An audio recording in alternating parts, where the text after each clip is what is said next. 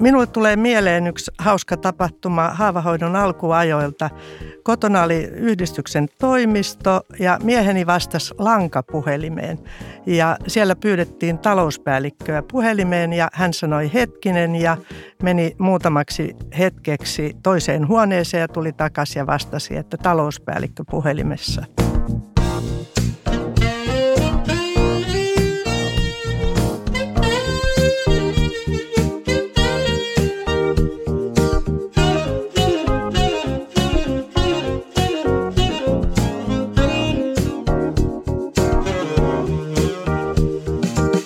Tämä on Haavat haltuun podcast. Minä olen Suomen haavahoitoyhdistyksen tiedotusvastaava Jenna Olkkonen ja täällä minun kanssani ovat keskustelemassa Suomen haavahoitoyhdistyksen perustajajäsen Helvi Hetu Hiatanen. Tervetuloa. Kiitoksia. Kiitos kutsusta. Onpa mukava olla mukana. Sekä tämänhetkinen yhdistyksemme puheenjohtaja Lea Pulliainen. Kiitos ja tervetuloa kaikille kuuntelemaan Suomen haavahoitoyhdistyksen ensimmäistä podcastia.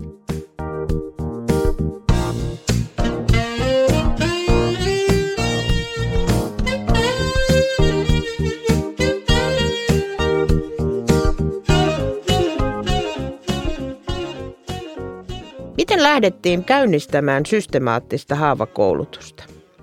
No kyllä se juontaa sinne mun entiseen työpaikkaan, joka silloin oli kirurgisessa sairaalassa ja muutettiin Töölön sairaalaan ja oltiin kirurgian klinikassa ja nimenomaan plastiikkakirurgian puolella ja sinne tuli paljon haavapotilaita.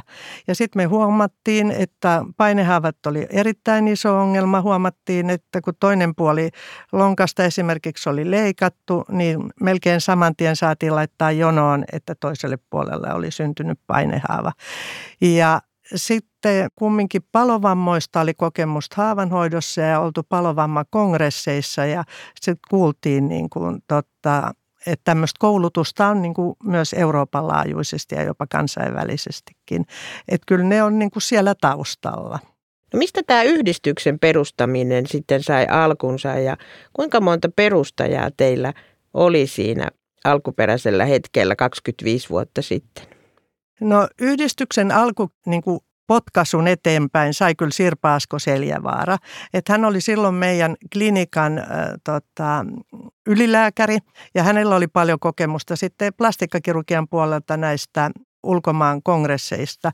Ja sitten hän oli kuullut, että oli tällaisia moniammatillisia haavanhoitoyhdistyksiä.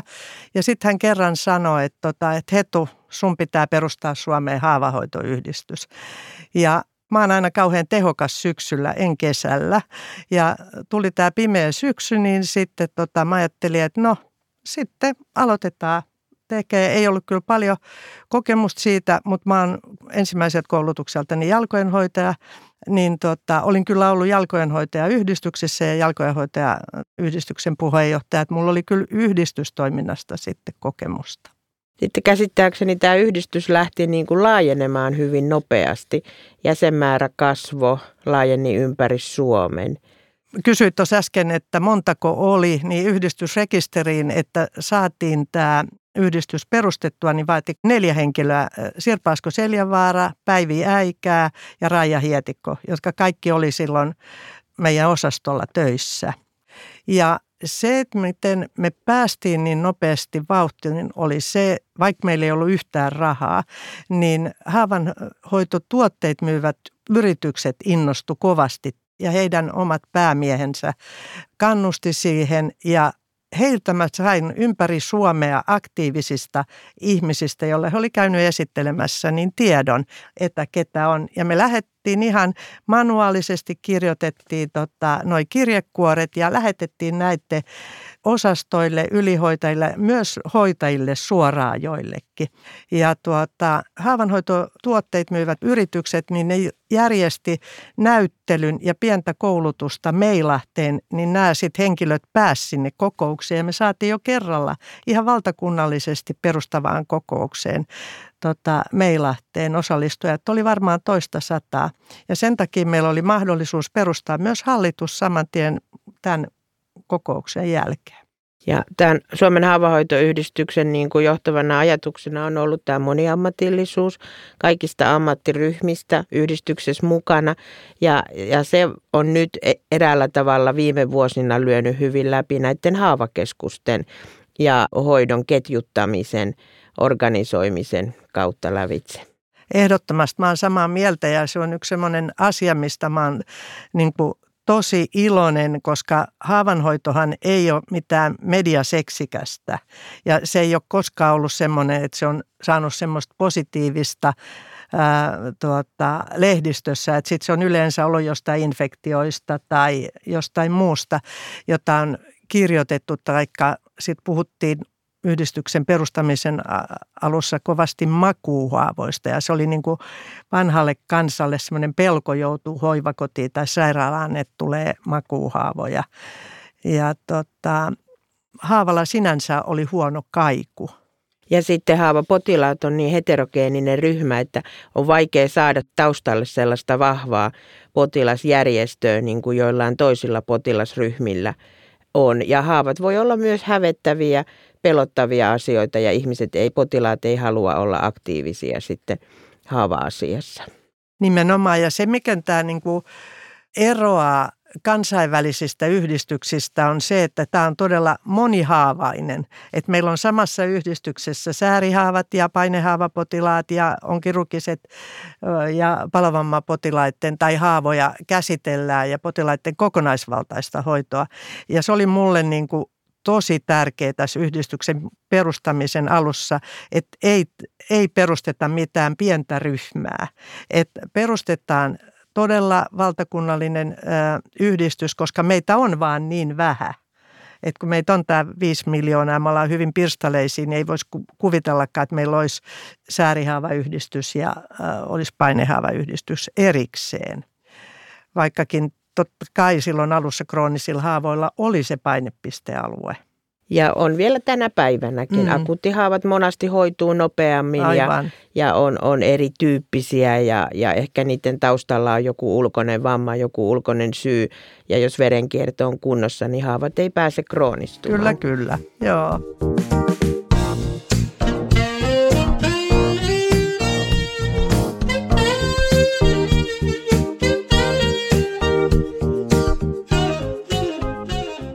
Ajattelin kysyä siitä, että vastaako tuo alkuajan visio sitä, mitä yhdistys on tänä päivänä, mutta tuntuu näin nykyisenä puheenjohtajana, että voin todeta, että me ollaan toteutettu teidän perustajajäsenten ajatusta ja visioa ja, ja just sitä moniammatillisuutta ja yhdessä tekemistä ja, ja kansainvälisyyttä. Kyllä, kyllä. Ja se, mikä tuota, pidetään johtolankana, on se, että tämä on todella paitsi moniammatillinen ammattiihmisiä, mutta myöskin niin kuin yrityksiä kohtaan ää, tuota, kaikki hyväksytään, kaikki, jotka tota, ovat halukkaita jakamaan sitä omaa tietoa.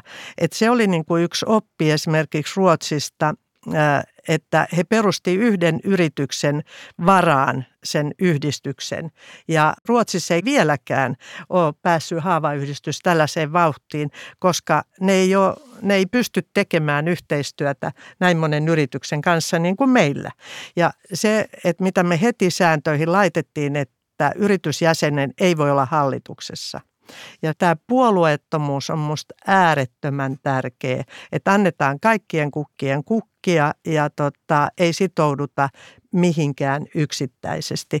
Ja tässä mun käsittääkseni on onnistuttu hyvin. Kyllä voin sanoa. Totta kai aina Joo. vähän on, mutta mä oon siitä tosi iloinen ja se on ollut semmoinen tärkeä asia. Miten tämä kansainvälisyys, olet ollut perustamassa EPUappia, Euroopan painehaavayhdistystä – Joo, sekin on oikeastaan aika jännä juttu, että yleensä asiat seuraa toistaan. Mä en ole mikään, mä luen englantia hyvin, mutta en ole mikään hirveä kielivirtuoosi. Ja tota, mutta sitten kumminkin mä yhdessä palovamma-kongressissa ja sitten mä yhdessä säärihaava-koulutuksessa Ruotsissa. Ruotsi on mun vahva kieli ja sitten siellä oli tämä Kristiina Lindholm ja sitten hänen kanssaan niin kuin puhuin ja sanoin, että hän kertoi, että ollaan puuhaamassa tämmöistä Euroopan painehaavan neuvostoa, että, tota, että hän kirjoittaa sitä, sille henkilölle, tota, joka sitä puuhaa. Ja tuota, niinhän sieltä tuli kutsu. Ja sinne mä menin omilla rahoilla. Sinne mentiin ja jossain lentokenttähotellissa me kokoonnuttiin. Ja se oli todella mielenkiintoinen, haastava ja tota, se, mistä mä tykkäsin, siellä mentiin heti asiaa. Mutta haavat on vienyt sinua maailmalle Intiaan, mm. Yhdysvaltoihin. Siellä on varmaan tullut monenlaisia jopa kuuluisuuksia tavattua. Joo, kyllä. Tota, Intiassa se on ihan mielettömän semmoinen vaikuttava kokemus, koska me oltiin palovamma kongressissa siellä ja sitten me ajateltiin, että kun niin kauas mentiin, niin sitten otetaan lomaa siihen mm. perään ja kierretään Intiaa ja käytiin myös Nepalissa. Ja meillä oli plastiikkakirurgi, anestesialääkäri ja tota, fysioterapeutti ja toimintaterapeutti mukana. Ja, tuota, niin me mentiin sitten Kalkuttaa ja sitten kuin ihmeen kaupalla siellä ravintolan tarjoilija pystyi järjestämään meille tapaamisen äiti Teresan kanssa. Ja se oli jotenkin yksi semmoinen ammatillisuuden niin kuin vahvistaminen tai semmoinen niin kuin usko siihen, että jos teet hyvää yhdelle, niin se kertaantuu. Että niin kuin tämä Anna Hyvän kiertää idea. Ja, ja sitten se, että hän korosti sitä, että teillä on ihan tarpeeksi tekemistä omilla alueillanne ja Euroopassa. Ja silloin me ei tiedetty, että Neuvostoliitto hajoaa kahden vuoden päästä. Aivan. Nämä on kyllä niin, niin hienoja asioita, mitä olet päässyt kokemaan tässä näin 25 vuoden aikana, mutta onko nämä tämmöiset niin kuin äiti Teresan tapaaminen ja kansainväliset yhteistyötahot toiminut myös kimmokkeena, että olet jaksanut jatkaa tätä toimintaa nämä kaikki vuodet? Joo, kyllä, kyllä todellakin. Ja sitten se hyvä työyhteisö ja hyvin tukeva työyhteisö, että meillä oli niin kuin plastikkakirurgien ja tota, hoitajien kanssa niin kuin semmoinen äärettömän hyvä yhteistyö. Ja mä koin, että kaikista eniten niin kuin se lähityöympäristö tuki minua eniten. Joo. Ja tietenkin mä olin hirveän hyvässä elämäntilanteessa, että vaikka mä en ollut silloin vielä kauhean vanha. Mutta tota, mä oon nuorena saanut lapset, eli mun lapset mm. nuorimmainenkin oli jo sitten yhdistyksen perustamisen aikoina muistaakseni 18-vuotias. Aivan. Et lapset rupeaa olemaan kohta vanhempia kuin itse. Niin tota, ei ollut sellaista painetta, että mulla oli niinku aikaa. Tietenkin se oli pois jostain muualta, mutta että mutta se oli hyvä mahdollisuus silloin satsata. Kaikkihan ei ole toki tällainen ruusulla tanssimista, että on myöskin niin kuin näitä piikkejä mukana, että mistä olet saanut tukea ja voimaa niin kuin naisena ja hoitajana näissä tässä vastatuulessa? Onneksi aika vähän sitä vastatuulta ja onneksi se ensimmäinen hallitus oli äärettömän semmoinen innostunut ja sitoutunut. Mutta kyllähän sitten kun toiminta alkoi laajenemaan, niin raha oli yksi sellainen, joka niin kuin vähän arve, arvelutti, että tehdäänkö nyt liian suuria suunnitelmia ja jos ei nämä onnistukaan. Mutta kyllä mun täytyy sanoa ja hattuun nostaa miehelleni siitä, että tota, kyllä mä monta yötä ja iltaa on viettänyt siellä yhdessä kammarissa ja ovi mm. kiinni. Että ehkä ja jotkut ystävätkin ja e, sellaiset varmasti muistaa, että musta ei paljon saanut irti sitten, että aina se teit vaan niitä haavajuttuja, mutta et, aika vähän semmoista negatiivista, mutta et, täytyy sanoa, että ne on ollut vaikeimpia hetkiä tietenkin, että kun omassa työssä on ollut haastavaa. Että sit niin kuin, että mikä se prioriteetti on sitten ollut, että mikä tässä nyt on sit se kaikkein tärkeintä, että sitten että oma henkilökunta voi hyvin. 2000-luvun mm. alussahan meidän osastolla olin silloin töissä Töölön sairaalassa. Plastiikkakirurgina oli haastavia hetkiä tsunamin aikaan ja Hetu, sinäkin olit kovassa paikassa lentoasemalla silloin. Kyllä ehkä se kaikista kovin oli se organisointi, että miten osastolla sitten organisoidaan niin kuin ne potilaat. Ja silloin aika vähän ajateltiin vielä vuodeosastoa ja se, että tota, henkilökuntahan aluksi oli sille, että kaikki jää töihin ja he voi tehdä vaikka kuinka paljon ja sitten tuli semmoista niin kuin selkeästi näki, että jotkut uupuu. Potilaat ja varsinkaan omaiset, ne oli erittäin haastavia ja se, että kun ei yhtään tiennyt, kuinka kauan tämä kestää, kuinka paljon loppujen lopuksi niitä mm. potilaita tulee ja ää, tota, ei me osattu kuvitellakaan, eihän me tiedetty, että tulee ää, äiti, jonka kolme lasta on huhtoutunut pois ja aviomies on saman tien myöskin hävinnyt siellä, niin onhan ne niin kovia asioita ja organisoida heitä lentokentälle ja niin kuin vastaanottaa vainajia tai kotiin ottaa niitä tota, näytteitä. Sitten, että ne oli niin kuin henkisesti erittäin kovia niin kuin tilanteet itselle jo pelkästään se surutyö ja sitten se, että tota, henkilökunnan jaksaminen, että sitten kun tämä asia pitkittyi, niin sen mä niin kuin koin niin kuin itse osastonhoitajan aika vaikeana ja sitä ei niin kuin ymmärretty, että mä oon jälkikäteen siitä kirjoittanutkaan, että kun vaan puhuttiin siitä, että lentokoneella tuodaan potilaita ja ensiavussa, mutta kumminkin ne viikot, että vuodeosaston mm. niin kuin toiminta oli todella raskasta silloin ja siitä aika vähän niin kuin puhuttiin.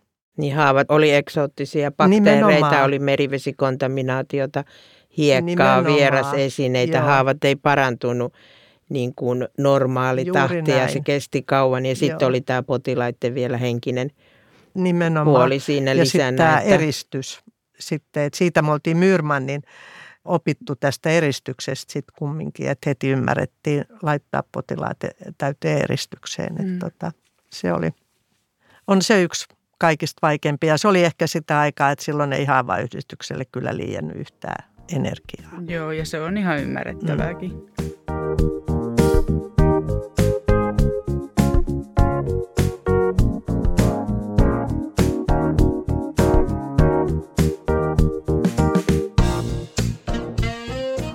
Olet myös kirjoittanut useita oppikirjoja, toimittanut, julkaissut paljon Haavalehdessä.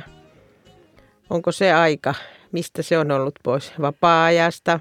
No se on kyllä ollut vapaa-ajasta ja tavallaan se oli yksi, yksi syy, missä mä jäin niin kuin normaaliin aikaan eläkkeelle, että kun meillä oli niin kuin tähän sopimukseen kuulu, että ei tehdä uutta haavakirjaa, vaan sitten, että uusitaan, joka aika paljon sitten uusittiin. Ja me sitten Juutilaisen Vesan kanssa sitä mietittiin, että tota, kuinka paljon sitä uusitaan. Ja mä ajattelin, että enää en jaksa niin kuin työn jälkeen tehdä ja sitten on lapsenlapsiikin oli kiva nähdä ja ne oli kiva siässä, että heidän kanssa oli kiva sitten olla. Että tota, kyllä ne kaikki on vapaa-ajalla kirjoitettu todellakin ja lomapäivinä ja nythän on niin kuin, tavallaan oli nämä viimeiset ajat helppoi, kun on tietokone. Silloinhan oli leikka ja liimaa, mm. että ensimmäiset sairaanhoitajalehden artikkelit niin kirjoitettiin kanon kirjoituskoneella ja leikattiin ja liimattiin. Et nythän on tavallaan, että kun sulla on aina, ja tietolähteet on niin paljon helpommin saatavissa. No kadutko koskaan? Ajatteletko, että olisin voinut tehdä nämä kymmenet tuhannet työtunnit jotain muutakin? No tota, en mä kadu. Tuossa televisiossa oli yksi semmoinen ohjelma, jos joku puhuu tämmöisestä huijarisyndroomasta, niin tota, sitten mulla välillä on niinku semmoinen, että no onko mä nyt sitten tehnyt niin paljon, että kun kauhean moni muukin on tehnyt ja kyllä mun täytyy jo tässä vaiheessa sanoa, niin että enhän todellakaan yksin, että kyllä on ollut paljon hyviä ihmisiä rinnalla, jotka on tehnyt ja tukenut tota, y- yrityksien edustajat on ollut todella kannustavia ja tuoneet paljon tietoa ja myös niitä kansainvälisiä yhteyksiä. Samaten kollegat ympäri Suomea on ollut tukevia, että en mä yksin ole todellakaan tehnyt. Mutta kyllä mä sitä sitten mietin, että että kun niin paljon on kumminkin yhdistykset tehnyt, että olisiko mun sitten pitänyt kumminkin lukea enempiä yliopistossa ja olisinko mä nyt sitten päässyt paremmille palkoille ja olisiko mun eläke sitten suurempi, jos mä olisin sitten tehnyt jotain. Mutta että jos mä nyt rehellinen on, niin en kyllä päivääkään kadu. Mutta olen mä käynyt itseni kanssa näitä keskusteluja Keskusteluja. kyllä. Mm. Mm. Mitäs mieltä olet sitten tällä hetkellä tästä yhdistyksen tämänhetkisestä toiminnasta, että mitä kaikkea on muuttunut 25 vuoden aikana ja mihin suuntaan ollaan menty? No tota, ihan ensiksi hyvään suuntaan on menty, mutta tota, se mikä ei ole muuttunut, niin Haavalehti on edelleen, julkaistaan samalla alueelliset koulutukset aloitettiin heti, valtakunnalliset haavapäivät on heti, että tavallaan ne on niin kuin säilynyt, mutta että onhan tämä, jokainen puheenjohtaja on tehnyt mun mielestä niin kuin rakentanut sen edellisen pohjalle. Musta niin kuin hyviä asioita, koska eihän voi niin kuin kerralla kaikkea tehdä. Tekniikka on mahdollistanut niin kuin paljon asioita ja siitä mä oon kyllä tosi iloinen. Tota, Tämä on säilynyt valtakunnallisena ja tota, mutta se mistä mä ehkä vähän kannan huolta, mutta toisaalta mä oon kuullut hyviä asioita nyt, että kun kumminkin sitä haavanhoitoa tekee niin paljon esimerkiksi perushoitajat. Ja he jossain vaiheessa, varsinkin kun tuli tämä auktorisointi, niin siitä tuli aika paljon mulle palautetta, että eikö he on nyt mitään ja eikö ole mitään. Ja he kumminkin pääasiassa tekee ne haavahoidot ja niin edelleen. Niin nyt on kuullut, että heillekin on tulemassa lisäkoulutusta ja onhan sitä paikallisesti ollut, että, tota, että niin kuin tavallaan se arvostus, että kaikki on äärettömän tärkeitä.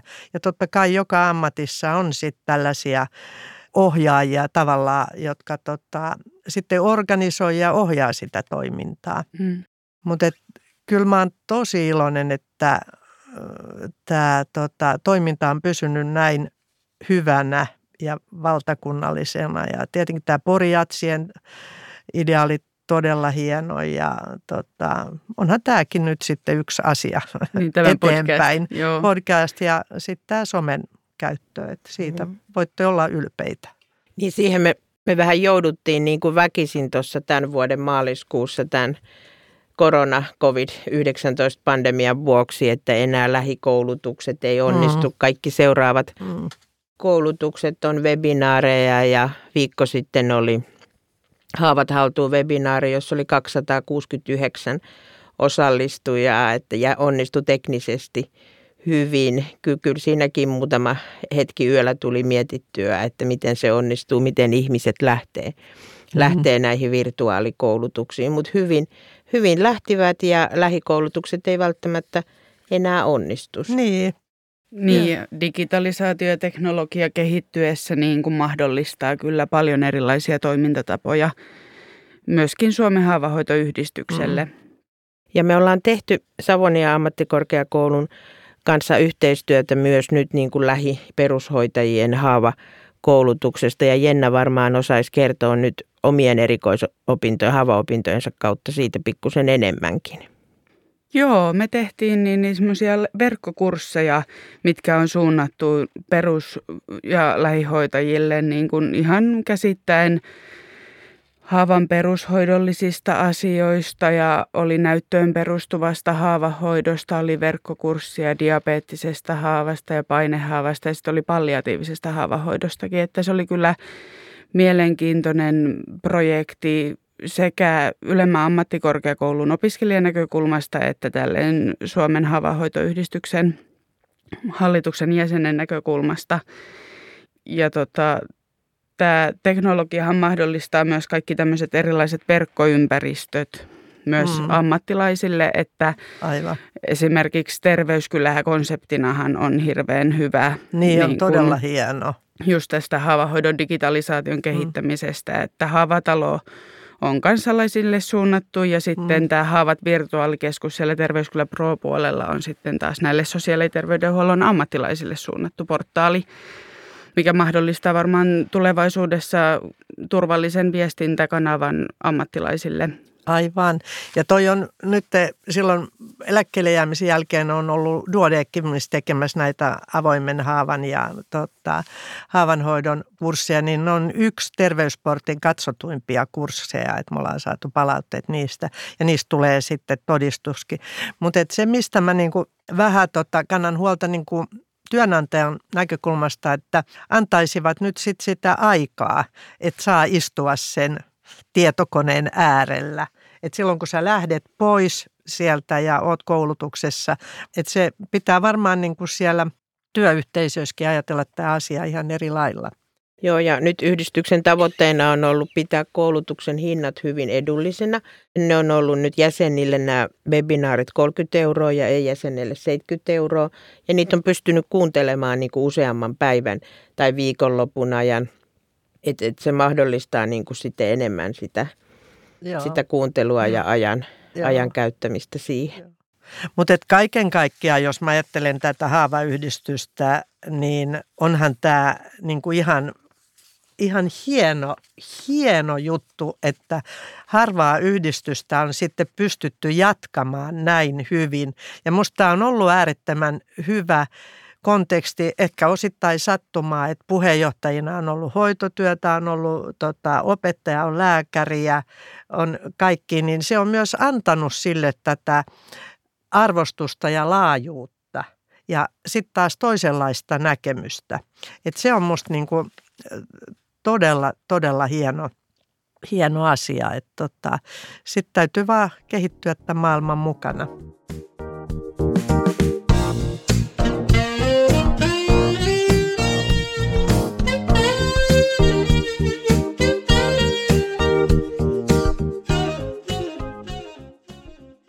Miten näet haavahoidon tulevaisuuden? Miten me kehitytään maailman mukana? No kyllä mä tällä hetkellä näen, että Suomessa ollaan ihan huippua, mutta että kyllä mun nyt valitettavasti sitten, kun olen tässä vähän pitempään päässyt seuraamaan tota, haavanhoitoa sairaalassa, niin kyllä ihan noista perusasioista pitäisi niin kuin ihan tavallaan palata näihin ihan perusasioihin.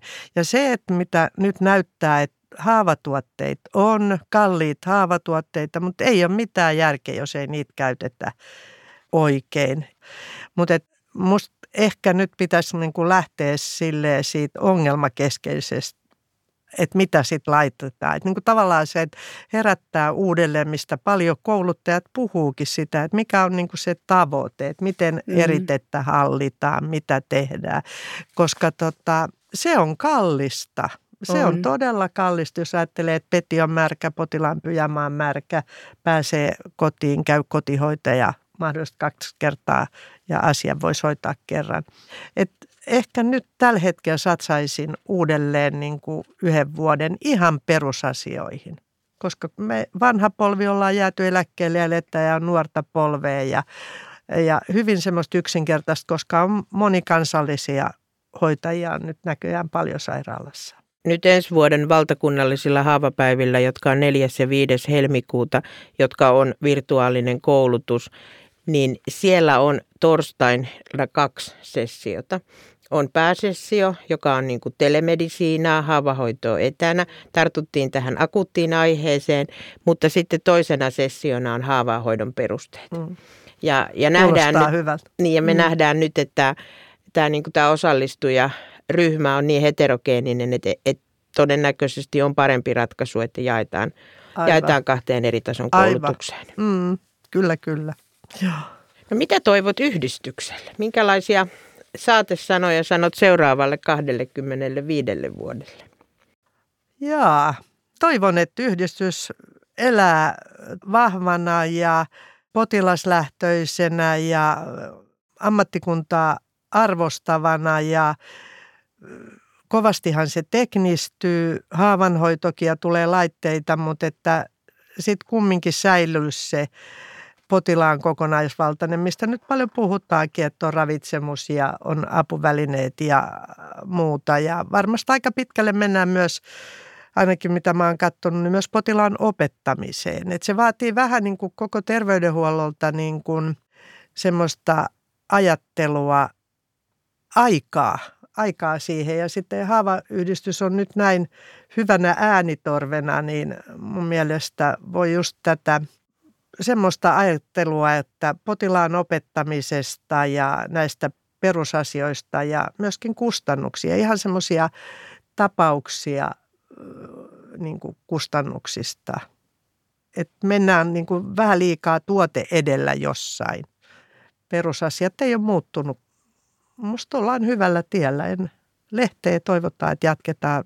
Tuleeko se sitten digitaalisena muutaman vuoden kanssa, niin se nähdään sitten. Se nähdään sitten, mm. tai tuleeko se osittain digitaalisena, oseen paperisena. Aivan. Se, se, se on mietinnässä. Lehti on mun mielestä yhdistyksen tärkein käyntikortti. Mm. Niin on. Tulee neljästi vuoteen ja se on laadukas, hyvä mm. lehti. Ja ensi vuoden Haavalehti numero 1 kautta 2021 teemana on potilas lähtöisyys, että kyllä me mm. Hetu näitä sun arvoja niin. muistetaan ja nostetaan kyllä esille. Niin, todella loistava. Sitten yksi semmoinen asia tietenkin, että kun se tutkimus, ja varmaan yhdistyksellä on edelleenkin se tutkimus rahasto ja muuta, mutta et sehän on ihan totta, että yliopistojen kanssa kannattaa tehdä yhteistyötä ja sitten kannustaa niin kuin yhdistyksen tekijöitä, koska e, eihän yhdistys sinänsä eikä yhdistyksen tekijä voi tehdä tieteellistä tutkimusta, että se pitää olla integroitu johonkin, että siitä saadaan sitten niitä artikkeleita ja tota, niin varmaan nyt ollaan niin kuin joissain yliopistoissa, varmaan Turku on juuri semmoinen, joka tekee paljon tämän tyyppistä työtä, niin kyllä mä kannustaisin sitä yhdistys niin kuin kannustaisi ihmisiä tekemään ja koska sitten on raha, rahaakin varattuna sitä varten, niin se olisi hyvä asia. Ja yhdistys tarjoaa semmoisen lempeän myötämielisen foorumin postereiden esittämiseen. Niin, Esimerkiksi joo, valtakunnallisilla kyllä, haavapäivillä kyllä. voit esittää suomeksi ja Aivan, voit hakea joo, apurahaa kansainvälisiin aivan. kongresseihin ja että, ja sitä nyt on valitettavan vähän myöskin käytetty. Niin, juuri se. Hei, kiitos teille molemmille ihan hirveän paljon, että olitte mukana tässä Suomen havahoitoyhdistyksen ensimmäisessä podcastissa sekä Hetu että Lea. Kiitos paljon, että sain olla mukana. Todella ihana asia. Kiitos Etu, että pääsit tulemaan ja kiitos kuulijoille. Ja mikäli kiinnostuitte Suomen haavahoitoyhdistyksen asioista, niin yhdistyksen nettisivuilta löytyy lisää tietoa. Löytyy myös materiaali pankista hyvää tietoa esimerkiksi opinnäytetöihin. Ja mikäli tulee jotain uusia aiheita, mistä haluatte kuulla podcasteja, niin olkaa yhteydessä sähköpostitse osoitteeseen info at shhy.fi. Eli kiitos minunkin puolesta kaikille ja kuullaan taas seuraavan jakson merkeissä.